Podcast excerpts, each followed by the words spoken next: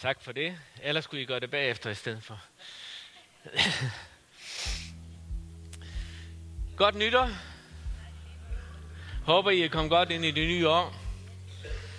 Og øh, nogen spørger, har du haft et godt nytår?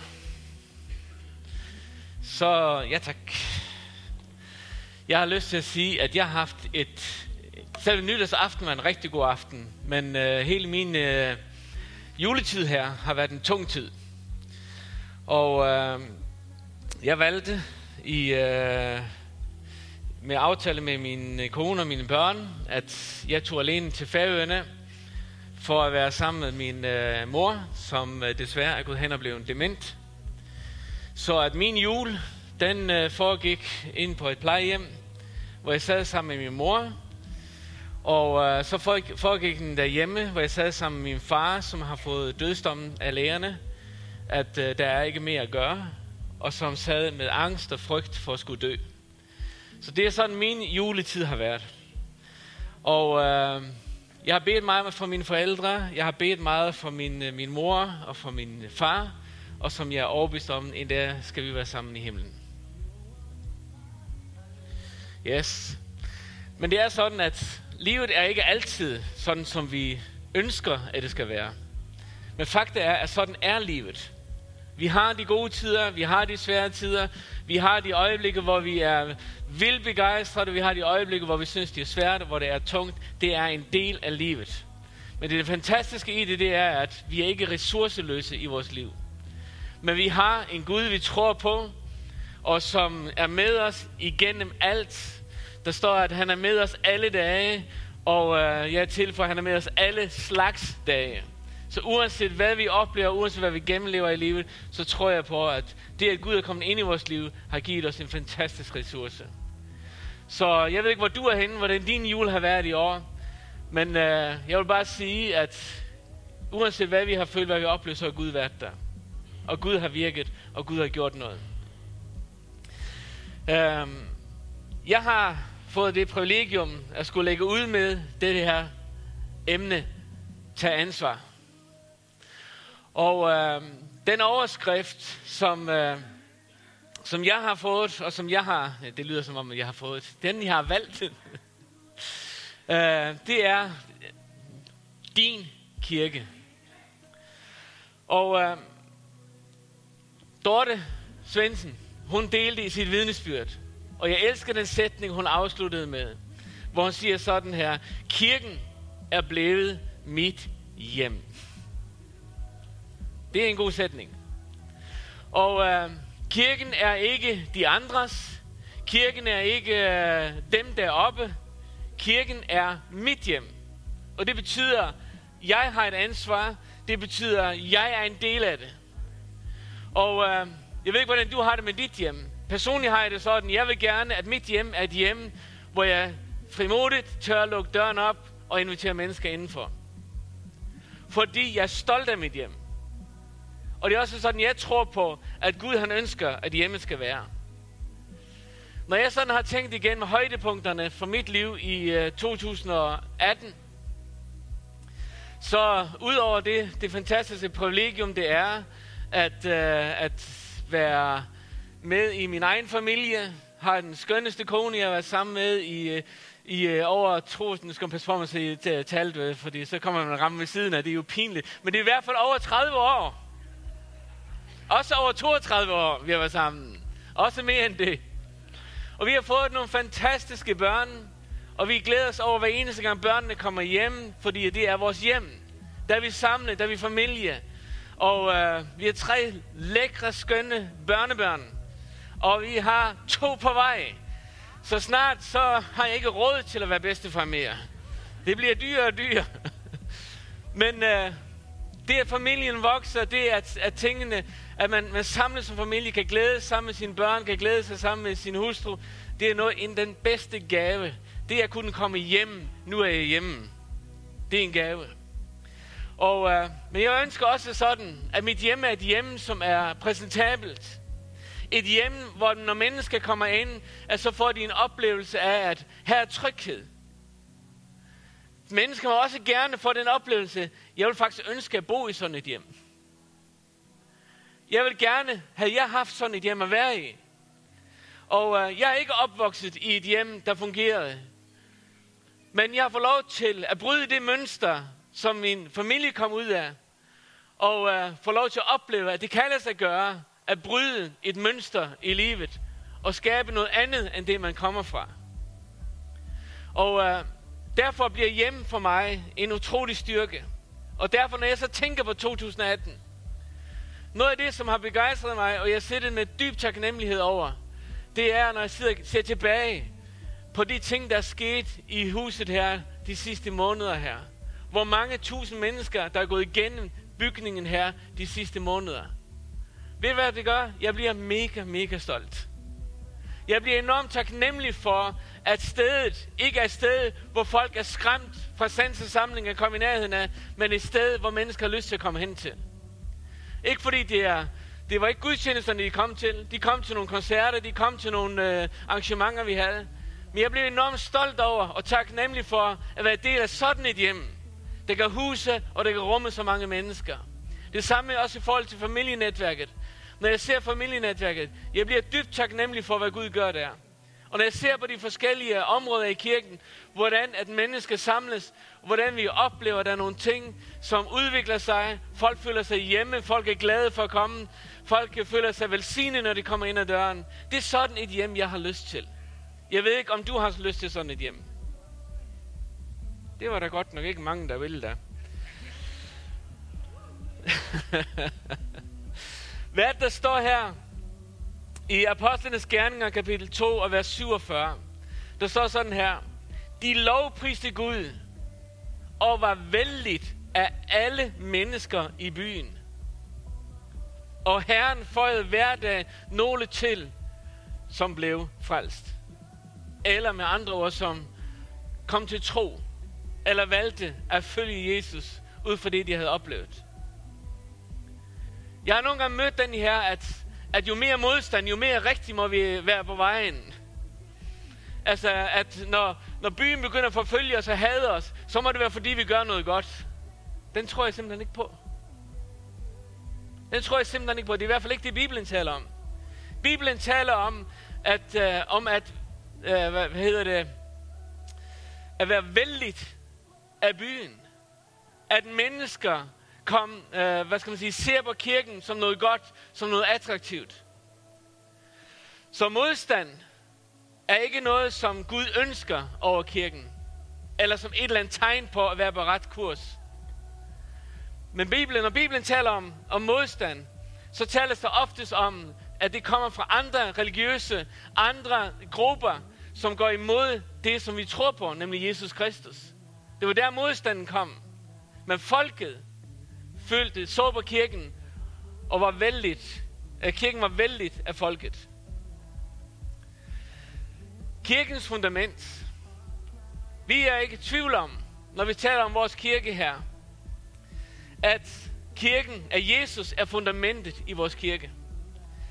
Jeg har lyst til at læse den, et afsnit fra Matthæus 16, 13-18. Der står sådan her. Jesus og disciplene gik nu nordpå til det distrikt, hvor byen Caesarea Philippi ligger. Så spurgte han dem, hvem siger folk, at menneskesønnen er? Nogle siger, at du er Johannes døber, der er kommet tilbage fra de døde, svarede de.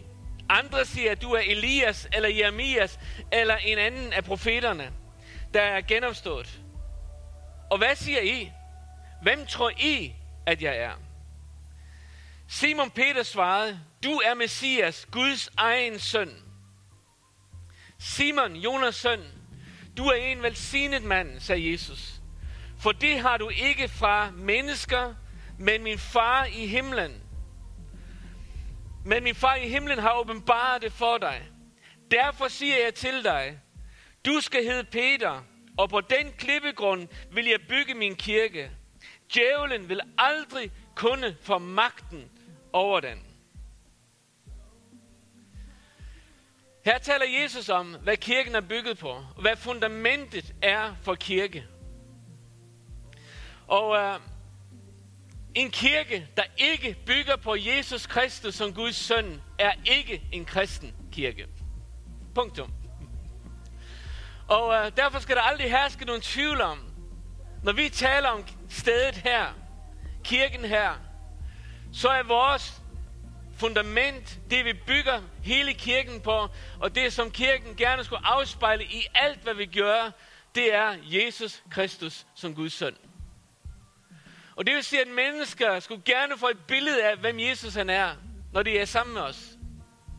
De skal gerne få en oplevelse af, at sådan som Jesus var på jorden, sådan skal kirken også være på jorden. Og det er dit og min ansvar. Og det er den måde, vi er på over for mennesker. Og derfor bliver kirkens største øh, mission, det er at vise hen til Jesus Kristus. Fordi Jesus han siger her, at han bygger på den åbenbaring, som Peter han kommer med her. Fordi når Peter han udtaler, eller Simon som han bliver kaldt der, Simon Peter, når han, bliver, når han udtaler, at du er Messias, Guds egen søn, så er det Jesus, eller så er det, at Jesus siger til ham, Peter, på den tro, på den klippe, vil jeg bygge min kirke. Og det vil sige, at alt, hvad kirke handler om, må afspejle, hvem Jesus han er. Kirken, det handler ikke om, om vi er pinse, apostoler, missionsforbund, eller hvad det måtte være. Vi afspejler den universelle kirke, som er Jesus Kristus. Men der, der, øh, derudover, så ser vi også i Bibelen, at, at Gud, øh, der blev startet lokale kirker rundt omkring. Og at man startede synligheden af menigheden, synligheden af fællesskabet. Det tegnede sig ved, at mennesker begyndte at mødes.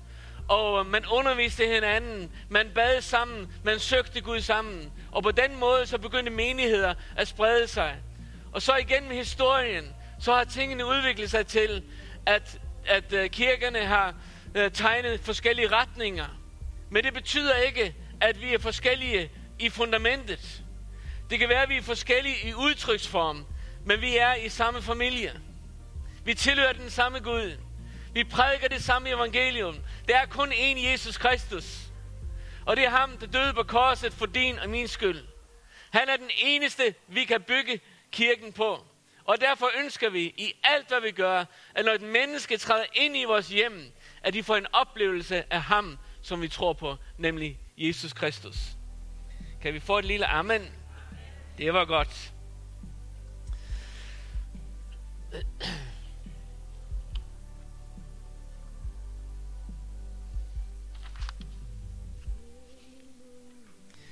Jeg vil våge den påstand, at den største modstand, vi kan give djævlen, det er ikke vores mål at ikke at give modstand til djævlen.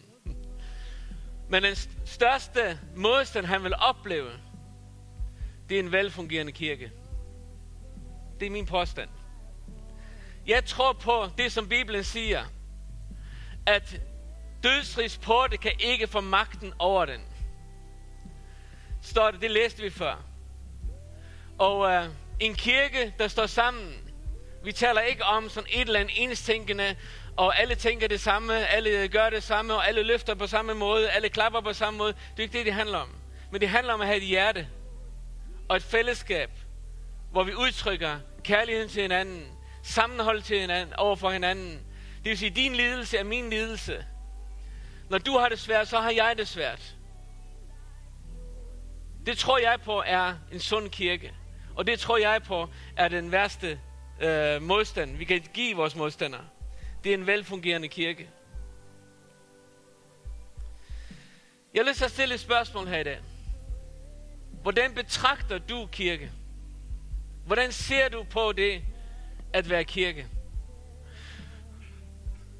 Jeg tror på, at måden du omtaler kirken på, Måden du ligesom afspejler dit syn og oplevelse af kirke, fortæller, hvad der bor i dit hjerte.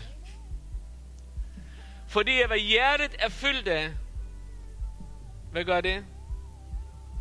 Det løber munden over med. Og det vil sige, at jeg kan stå og snakke med et menneske, og vedkommende siger nogle ting, Og nogle gange så kan jeg høre imellem linjerne, at der ligger noget andet, end det vedkommende siger. Fordi hvad hjertet er fyldt af, det kan man ikke skjule. Og derfor tror jeg, at det er vigtigt at arbejde på sit hjerte i forhold til dette med kirke. Der står sådan her i Matthæus, Lukas 6:45. For hvad hjertet er fuld af, løber munden over med. Når Jesus siger, at han vil bygge sin kirke, så bruger han mange eksempler. Og han taler også om dette med at, at bygge et tempel. Han taler også om, at, at de kristne i et fællesskab er en bolig for Gud i ånden, står det i Efeserbrevet. Og det vil sige, at der er forskellige betegnelser af, hvordan, når Gud han tænker kirke. Men jeg tror på, at i alt det, så bygger øh, Gud også lokale kirker. Og jeg har sådan et, et øh, jeg tænkte på det her til morgen, da jeg bad, sagde Gud, må vores kirke afspejle lidt af den himmelske kirke. At det mennesker oplever, når de kommer herind, det er mennesker, som er så fyldt af kærlighed til Jesus i deres liv. At der er mennesker, som afspejler så meget Guds kærlighed, at mennesker bliver ramt i deres hjerter. Jesus han inviterer med ind i det her byggeri. Der står sådan her. Kom til Jesus, står der i 1. Peters brev 2, 4-5. Kom til Jesus, som er den dyrebare, levende sten, der blev udvalgt af Gud som hjørnestenen i det nye åndelige tempel. Selvom han blev vraget af de menneskelige bygmestre, de jødiske præsteskab. Og det er en hel prædiken i sig selv. Lad være med at spekulere for mig over det. Men det er hele den historie, hvad det var, Jesus han kom ind i, da han trådte ind i den her verden. Og hvad der mødte ham. Men så siger han her, lad ham bruge jer som levende sten, når han bygger sit nye tempel. Han siger, lad jer. Jeg har et ansvar, fordi at jeg kan vælge at stå udenfor. Og så vil jeg også komme en anden påstand. Jeg tror ikke på kristne løsgængere. Jeg tror på det sundeste kristne liv, mennesker kan leve, det er i et fællesskab med andre kristne. Det tror jeg på. Og når man ser de der første kirker, så er det det, der blev gjort med det sammen. Når mennesker kom til tro på Jesus, så blev de en del af fællesskabet. Og der står, at, at de lyttede til apostlenes lære, dem der underviste. De blev opbygget i troen. Og så står der, så gik de ud og forkyndte evangeliet og var med til at sprede det her budskab om kærlighed, om frihed, om det, at, det at menneske kunne opleve at komme i kontakt og i et fællesskab med Gud. Han siger, lad jer bruge. Og øh, når vi taler fællesskabet her, vores drøm og vores længsel, jeg håber, at du er enig med mig i denne drøm, det er, at de mennesker, som vælger at blive en del af Citykirken, og vælger det her fællesskab her, de gør det af egen fri vilje. Fordi de føler sig hjemme. Og det var det, jeg godt kunne lide ved din hilsen, Dorte. Jeg følte, jeg har fået et hjem. Der er ingen, der er tvunget Dorte ind ad den her dør. Der er ingen, der har tvunget nogen som helst ind ad døren her. Hvis du bliver tvungen, så skal vi nok hjælpe dig ud igen. Jeg håber, du er her fri vilje og længes efter at være en del af fællesskabet her. Nogle gange, når man, når man er afsted og er langt væk, så kan jeg godt fortælle dig, at jeg længes efter at komme hjem til mit hjem, til min menighed, til det sted, hvor jeg er en del af. Fordi jeg, jeg elsker det her sted. Jeg er her, fordi jeg oplever, det er det, jeg er kaldt til at være. Om jeg var præst eller ikke var præst, så vil jeg være det her sted. Jeg elsker denne her kirke. Det er mit hjem. Og jeg nyder hver eneste søndag, og hver eneste gang vi mødes i, i netværksgrupper, i andre sammenhænge, at komme sammen, fordi det er, mit, øh, det er mit hjem. Jeg er en del af det. For eksempel, prøv at tage... Ja, der er nogen, der har det godt derude, kan jeg høre. jeg vil gerne sige, at det er ikke dæmonuddrivelse.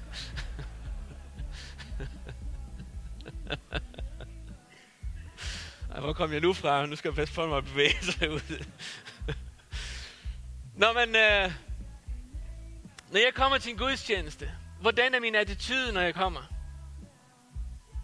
Jeg har mødt forskellige sætninger. Og øh, jeg hørte en historie om en, som, som kom til sådan en gudstjeneste og sagde, jeg brød, mig, jeg brød mig ikke om lovsangen i dag. Og vedkommende svarede tilbage, så sagde han, ja, jeg mener heller ikke, det var dig, vi sang om. Lovsangen var til Gud. Og det vil sige, at det, det, er, det er min indstilling til, når jeg kommer ind. Hvordan er min indstilling, når jeg, når jeg kommer ind i, i, i kirken her? Hvis jeg kan mærke, at, at det kan være lidt tungt eller et eller andet, så sætter jeg mig ikke tilbage og siger, hvad sker der lige her, mand? Ikke? Hold op, det er tungt det der. Så får jeg lyst til at synge endnu højere. Fordi det er min kirke, det er mit hjem. Jeg får lyst til at hengive mig endnu mere. Jeg får lyst til at bede for dem, som står og kæmper og er med til at lede lovsang, fordi jeg ved, at vi gør det her i fællesskab. Jeg kommer ikke her for at blive underholdt. Jeg er her, fordi jeg elsker det fællesskab. Og jeg ønsker, at Gud skal æres og tilbedes igennem alt, hvad vi gør. Jeg ved ikke, om I kan huske på et tidspunkt, hvor Jürgen Galonska, han talte, hvor at han prøv, brugte det, det billede med, er det en restaurant, eller er det et hjem, du kommer ind i? Det fortæller reaktionen. Det fortæller, hvordan dit hjerte er i forhold til stedet. Fordi at når man kommer ind på en restaurant, så sætter man sig ned, og så forventer man, kan vide, hvad de serverer for mig i dag? Ikke? Må jeg se menukortet? Sådan tænker vi aldrig, gør vi? Sådan har jeg tænkt nogle gange. Og jeg var nødt til at omvende mig fra det. Det her med at komme ind, og den her tanke, nu skal jeg, nu skal jeg betjenes, nu skal jeg serviceres. Hvordan gør du derhjemme? Jeg ved bare, hvis jeg satte mig ned sådan, min kone, hun er jøde. Jeg fik ikke lov til at sidde ret længe, hvis jeg havde den attitude derhjemme. Og det ville ikke være fair over for min familie. Hvad så? Er maden klar? Hvordan smager den i dag? Ikke? Når jeg kommer hjem, så er det et fælles projekt at gøre dagen til en god oplevelse. Det er et fælles projekt, at middagen er god. Det er et fælles projekt, at vi, øh, vi, øh, vi, vi holder huset rent. Det er et fælles projekt, at børnene har det godt. Fordi det er vores hjem. I en restaurant, der betaler jeg en regning, og så forventer jeg, at der er nogen, der betjener mig. Men kirke er ikke nogen restaurant. Kirke er et fællesskab, et hjem. Og jeg er med til at skabe det hjem, fordi jeg er en del af det. Og det samme i forhold til forkyndelse. Jeg tror, jeg nævnte det forrige gang, jeg var her. Den her sidder man foran et dommerpanel. ikke? Så sidder der fire-fem dommere der. Hvad skal vi give ham i dag? Tre eller fire point? Paulus, han taler om dette, når han, når han taler om forkyndelsen. For, for forkyndelsen er ikke bare for forkyndelse. Det har en enorm åndelig dimension i sig. Jeg ved ikke, om du er klar over det. Der står sådan her i Efterbrevet kapitel 6. Der siger Paulus sådan her. Bed også for mig, at Gud må give mig de rette ord, så jeg med frimodighed kan kommunikere det budskab om Kristus, som Gud har åbenbart for os. Bed for mig, at jeg må kunne tale.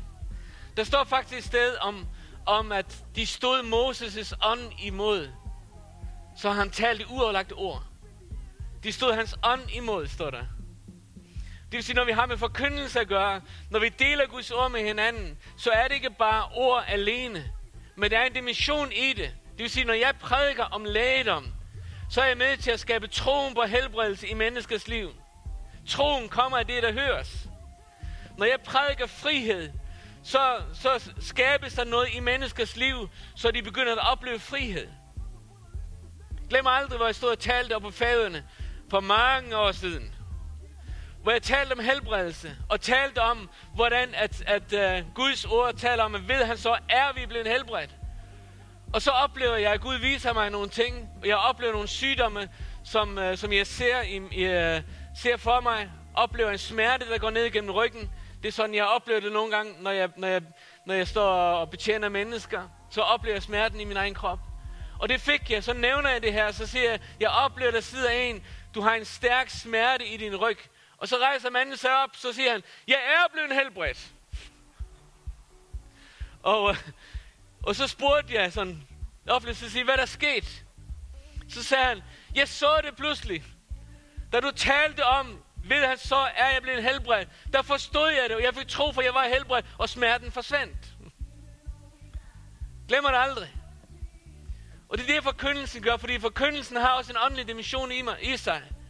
Og min opmuntring til dig, i forhold til dette med at tage ansvar, det er, når du kommer til en gudstjeneste, lad være med at tænke på, at kan vide, hvad de serverer for mig i dag.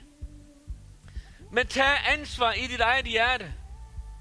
Vær med til at bede for dem, der skal lede lovsangen. Vær med til at bede for dem, der skal stå ved døren og byde mennesker velkommen.